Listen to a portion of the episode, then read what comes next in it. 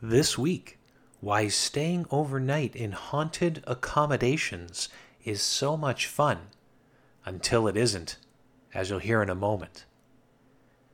Now, I don't know if you're anything like me.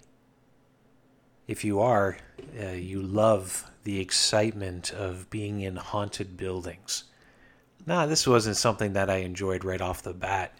It took me a while to kind of gain that love through investigations that I've done over the years. So I was a paranormal investigator. Today I am a ghost guide. I also uh, write articles on ghosts and haunted places. So I still have a deep and powerful connection and fascination with haunted locations. So the idea of being in a haunted building overnight, you know, within the law. You're not uh, doing it illegally.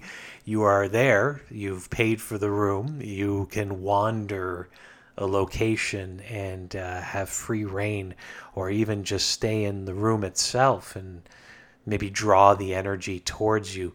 All of that is wonderful to me.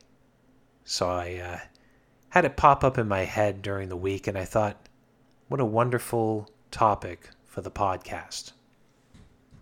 So that's what I'm going to talk about. Now, I wanted to start with some general information. I didn't really want to dive into my own personal experience right away. I, I kind of want to set this up because if you've never stayed in a haunted location, this could be kind of like a classroom setting for you to to learn what it is like and why these places are so unique and amazing. So for this, I decided I'm going to do a live Google search right now, right in front of you, technically. I'm going to do a Google search and I'm going to see what pops up. So I've already picked the topic. Now, I haven't done this search in advance, just like with my uh, strange news video segments on the Ghost Guy Daniel YouTube channel. I, I like to be surprised. I want it to be in the moment so that you can see, or in this case, hear, my surprise and potential confusion. Okay, so I've gone into Google. You can follow along if you'd like. That way you can see what I'm seeing. Maybe if you're in different parts of the world, you might see something different. But what I'm seeing for the term haunted places to stay. That's funny. When I do that search, it just pops up in Google. Um, it drops down and says haunted places to stay in Williamsburg, Virginia. So I don't know what it is with this Williamsburg, Virginia. That. Uh, the fact that Google that's the only thing it recommends in the dropdown, I'm gonna say this could very well be one of the most haunted locations. You know, I'm gonna open it in a in a different tab. Oh, I can't do that. Oh, technology. All right, I'm gonna open it in a different tab and come back to my original search because we're focused. So I have a bunch of things here now. I am personally in Canada up near uh, near Toronto. I'm in the city of Hamilton, and uh, it's but I can see the first few here that pop up are not Canadian. So you know what? I'm going to do them both. Uh, there is because about five down there is a haunted hotels in Canada thing. I'm just going to go over a couple of them if I have any personal experience. Starting with the Canadian ones. Uh, oh, yep, there we go. Uh, the hostel that they've put inside the Ottawa jail. I have quite a bit experience with that. Uh, you can actually read on the website if you go to ghostwalks.com and just do a search for Ottawa jail. I posted an experience I had that involved a small group of people, including myself, a Ouija board, and the uh, the jail cell of a condemned man. So I'll let you experience that on your own. So the Ottawa jail, I can see why it tops the list. That is a very haunted place. We are not talking about accommodations haunted. We are talking about jail. Um, what's the word I'm looking for? Uh, uh, the the the pain that they felt from being prisoners in a jail. That's a very different level. So any jails, any asylums that you see, uh, highly recommend staying overnight if this is what you're looking for, like myself. Uh, there's a place in Algonquin. It's called the Algonquin Resort that comes up on the list. Room 202, I have heard of this one in Winnipeg's Fort Garry Hotel. Uh, Edmonton's Fairmont Hotel, Macdonald. Haven't heard that one. Oh yeah, a bed and breakfast in Kingston. That's uh, that's foreshadowing what I'm going to be talking about later. This one's called the Hochelaga Hochelaga Inn. Uh, you know, Victoria, BC. Yarmouth. Oh, that's cool. Yeah, nothing really else is standing out to me. Red Coach Inn in Niagara Falls. I haven't heard of that one. Anyway, uh, and then yeah, I'll just like I don't want to get this isn't the focus of the podcast, but I just want to see anything. Oh, the Stanley Hotel. So I'm in the American one now, Stanley Hotel. Uh, if you don't know, that is the hotel that the Overlook from the book and movie The Shining, Stephen King's book, is based on. So uh, Stephen King stayed at the Stanley when he wrote the book, and he based kind of its feel. It's in it's in Colorado. Um, yeah, not really. Nothing else in this list is really standing out to me. Highly recommend it checking it out though. Just do a search in Google haunted place to stay. I went in the first one, which is Forbes.com, and there's a huge list here, which I don't recognize anything on this list. I don't. Oh, the Hawthorne in Salem. I have heard of that one, although personally, please do not get angry at me for this. Personally, I am not a huge fan of Salem in general. I when I visited, I just felt their tourism was kind of overblown. Their history, amazing. I love the fact that there's a connection with Nathaniel Hawthorne. He grew up there, and the house of the five or seven gables, I forget, but uh, that uh, connection there, the history is very deep, very interesting. But the whole witch trial thing, I think, has gone overboard. I'll give an example uh, very quickly. There's a, there's a museum there.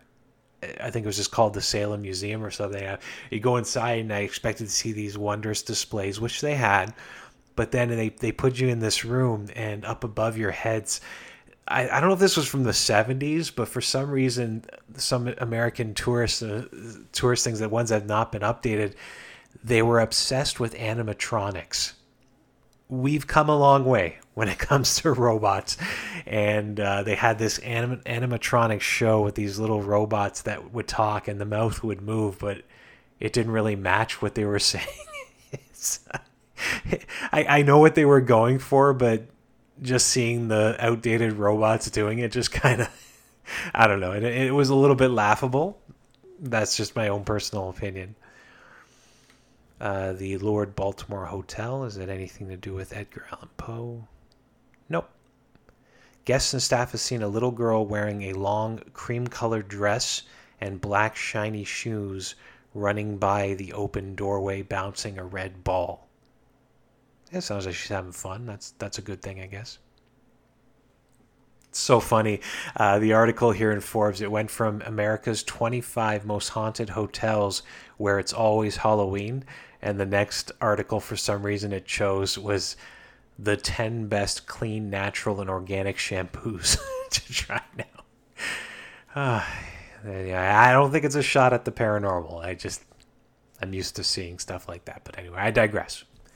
So yeah, uh, do a search for that haunted places to stay. And for some William, reason, Williamsburg, Virginia, which I'm going to look at later. So there are a lot of places out there, and the question you might be asking is, what's all the excitement? You know, why is it a popular thing to stay overnight in a haunted place? And it all comes down to the anticipation. So you can stay overnight in a regular hotel and feel calm and just you know generic rooms nothing really special about it. And then you know a couple months after your vacation people ask oh how was your vacation? And you're like yeah it was pretty good.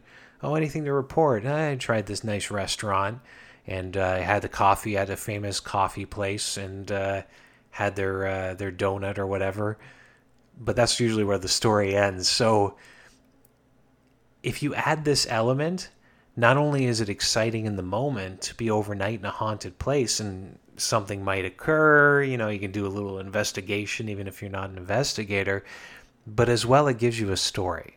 And that that was, you know, an important part of it, which I'm going to prove in a moment with my own personal story from a bed and breakfast in Kingston, Ontario. Very historic city, if you don't know. So it gives you a story to tell. So when that person then asks you again, well, how was your vacation? You're like, yeah, I tried that donut, but nothing was like staying overnight in the infamous room at the Stanley Hotel. And I, I heard, uh, you know, little girls in the hallway going, play with us, Danny. And, uh, you know, fellow with an axe. I don't know. Um, so it gives you that story to tell. And, you know, if by chance you're lucky enough to have something ghostly occur, then the story is just going to be so much more powerful. But either way, I mean, you can say, I stayed in the infamous room.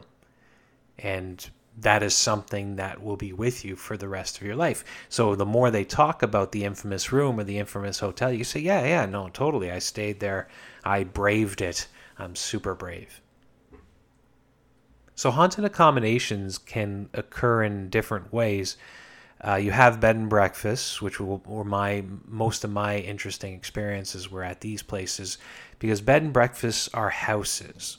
Now houses are going to have that extra energy of having people live in them as homes for many years, so it's a more personal feel. The energy is is much more heightened. But then you have the other style, and what you have is uh, hotels. Now, hotels are haunted in a very different way. So it's not that more personal, haunted feeling of the person who built the the house or lived in it with their family. What we are talking about is a mishmash of energy. So thousands upon thousands, and if hotels have been around and very popular, even millions of different people from different walks of life, from different parts of the world, have all gone and stayed this place. So the room that you're currently staying in, if you're listening to this in a hotel room, could have had millions of people that have graced its presence over the years. Hopefully, it's not the same bed. it's not the same mattress or bed covers that they've, they've used over all those years. I assume you're in a high quality hotel, although a lot of those historic ones are not. Uh, the Cecil Hotel in Los Angeles is a good example of that. If you haven't watched the documentary on Netflix, I, I highly recommend it just for the fact now they get a little bit too, I think, insensitive when it comes to the um, surrounding the murder of that young Canadian girl. But the history that they create, the fact that they found people, former manager, former employees, and even former guests makes it worth the price of admission, which is nothing if you already have Netflix. So the Cecil Hotel is a good example of how negative energy can kind of take over a place and turn it bad. And the Cecil is a, is the pinnacle of being turned bad, and for that reason, I've wanted to stay there forever. I think I've lost my chance. They they might reopen it in the future as a uh, scrubbed up version now that the housing prices have gone up. But uh, it, anyway, I'm getting off topic here. So Cecil Hotel is a good example of this because of the energy in such a place where violence has occurred and d- disturbed violent people have stayed and kind of left their impression on the space. So if you're staying in a room in the Cecil, which I've seen from the documentary, I mean, just looking at the room through my television, I'm seeing something that gives off this very negative vibe. And I can only imagine how it feels to, to stay in there overnight. And now that I've ta- I just basically talked myself out of it. So even if it reopens, chances are I won't go. Ah, who am I kidding? I, am gonna go. I'm gonna I'm gonna stay overnight. I'm gonna I'm gonna bring my hazmat suit to wear, and I'll, I'll I'll enjoy myself. I'll be able to check it off the bucket list. Now I, I talk a big game when it comes to these locations, but uh, the question I'm sure many of you are yelling at the at the whatever you're listening this on, whatever device is, uh, you know, if you can talk about this, but have you had experiences of your own? Now, not so much today, but you know, over the years, I've stayed in many a haunted location. Uh, I've even gone back to the Ottawa jail because personally, I have a I have a, a special bond with that place from my experience. But this one here kind of stands out for me because it wasn't so much that I had an experience, it was extremely negative and sits in my mind as as as as a bad thing. Like I wanted to have stories to tell but this is one of those stories that if if I had to do it again and I knew what was going to happen by staying there and and my actions I would have chose not to and just let the story go now I'll leave the, uh, bed and breakfast that it happened at. I'm not going to mention the name. I do remember it, but I don't want this to kind of be bad press for them because please understand, it was mostly my fault that I brought this upon myself. I'll explain. There's a technique in the paranormal. The technique is known as goading the spirit. Now, I've personally used this many times in the past it's the pressure of running an event and being the host that 20 or 30 people are staring at you and expecting something to occur. So when nothing happens, you're basically standing there, you know, not knowing what to say. It's a little uncomfortable. And I've gotten good over the years at kind of, you know, rolling with the punches because a lot of times the ghosts won't come through. They won't talk. They won't. I think they're doing it on purpose. If for whatever reason they don't like me and they want to prove a point, which I've had many a point proven to me by many a ghost. So it's not anything bad, but goading the spirit is where you use your knowledge of what's haunting a location to attempt to make the spirit angry. Now, it sounds bad, but it is not. Uh, this is the type of thing where you can just kind of stir up the energy. So, anger is an energy just like anything else.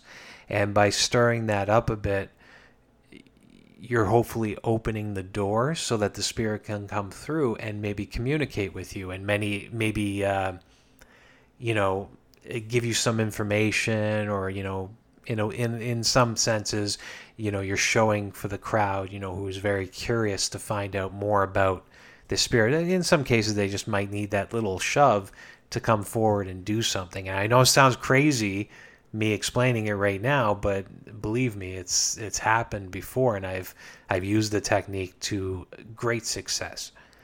So goading the spirit is to make the spirit angry so it proves its existence. Now this was back in my early days, and I didn't know really what I was getting myself into. So it was me and my wife at the time, now ex. Uh, we were staying overnight at a bed and breakfast in Kingston, Ontario. Now, if you haven't been, highly recommend it. But they got all these old Victorian mansions uh, spread throughout the city and some in these specific neighborhoods. And because there's a strong tourist market in Kingston, they were able to convert many of these houses to bed and breakfast, so you didn't lose a lot to the wrecking ball over the years, thankfully. And I am a huge fan of that, you know, using history and using ghosts as a way to save historic locations. So we are staying overnight in the one house, and we had heard rumors. I believe it was featured in uh, one of John Robert Colombo's books, who's a author of ghost books.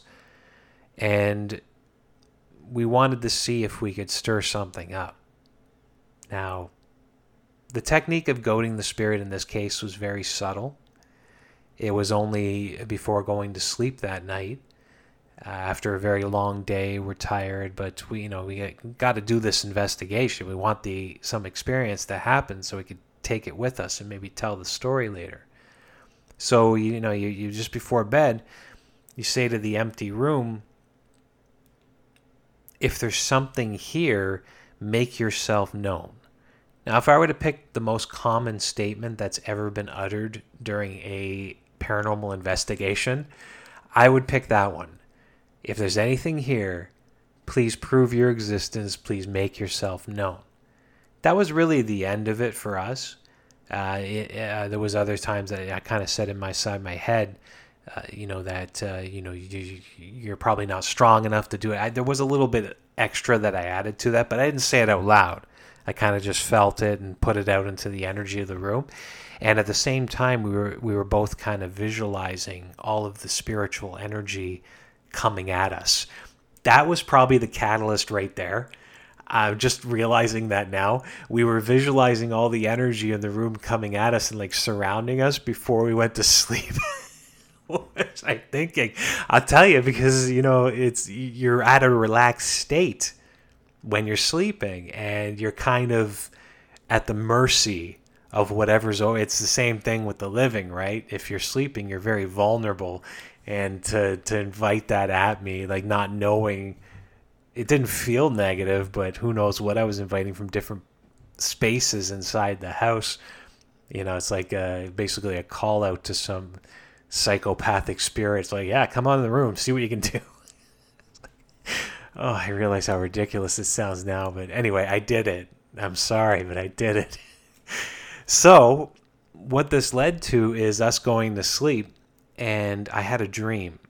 Now, I, I vividly remember portions of this dream, which, if you know me, you know I just, I don't remember my dreams at all. I could have a dream. I had dreams last night, and maybe like one image or two images come, but I won't remember details. And I've tried my darndest to to remember my dreams because I know there's value in that, but it just so far is impossible for me to do that and the the fact that I can remember vivid parts of this to this day, I mean, means it's stuck. And what I was seeing is I was seeing my then wife uh, being murdered in front of me, and it was so over the top. Like think the most disgusting and terrible horror movie that you've ever seen. And that is what was playing out in front of me. And I was like, obviously freaked out by what I was seeing. And then I woke up. Now, after waking up, you might think, okay, it was just a nightmare. Daniel, you came into this location thinking of is going to be the worst. You set yourself up for the nightmare. And if I were to say I woke up and then nothing happened, I would 100% agree with you on that one. However, that wasn't the case. So I wake up, and what do I see but my very uh, scared looking uh, ex? She's staring at me and like she has a she's uh, this this terrified look on her face and before she could say word one it then hit me I, I, was extremely nauseous and it just took all my power to get up out of the bed run to the washroom and and i threw up it's like it was just seconds from one thing to the next waking up seeing her face running to the washroom to throw up and it wasn't until after you know I kind of felt a little better. I was sweating. I I wasn't sick because the minute I threw up, everything was fine. I didn't feel sick or anything. There wasn't anything left over. But we we got together, both kind of freaked out. I told her what I was dreaming. She mentioned seeing something. Can't remember for the life of me what it was, but she also saw something violent and disturbing in her dream. We woke up at the pretty much the same time. Her a couple seconds before me, and that's why she looked so freaked out because of her nightmare, and I was freaked out because of my nightmare, and then the nauseousness, uh, nausea that followed that um, caused me to throw up. So uh, we kind of dialed it back after that. I I said to the empty room, "Okay, you've you've made yourself known." thank you, thank you, sir, madam, for for proving it. But please, uh, please, oh great ghost, don't don't uh, cause any more problems again. I, uh, I we've learned our lesson. I even I remember picturing the energy kind of like flowing away from us and white light protecting us. And we eventually got back to sleep, and the rest of the night was was quite calm. So that's my story. Now, please do not take this, my experience, as a deterrent. That is very out of the ordinary and mostly because of my my fault, what I did what I said before going to sleep. You could take it as a lesson and just don't do that. Uh, but staying in haunted places definitely gives you stories to tell. I am a huge fan of it. I will. That wasn't the last time. You know, I'm going to continue doing it. Face the challenge. Go to the most haunted places, face it, and come out with an amazing story. I highly recommend it.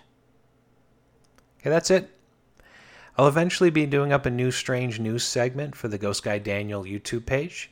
I'm just working on that. So yeah, I'll get that up as soon as possible. I'm not sure right now what I'm going to talk about on the podcast next week. Uh, let's call it a surprise. But thanks for listening, everyone, and talk to you next week.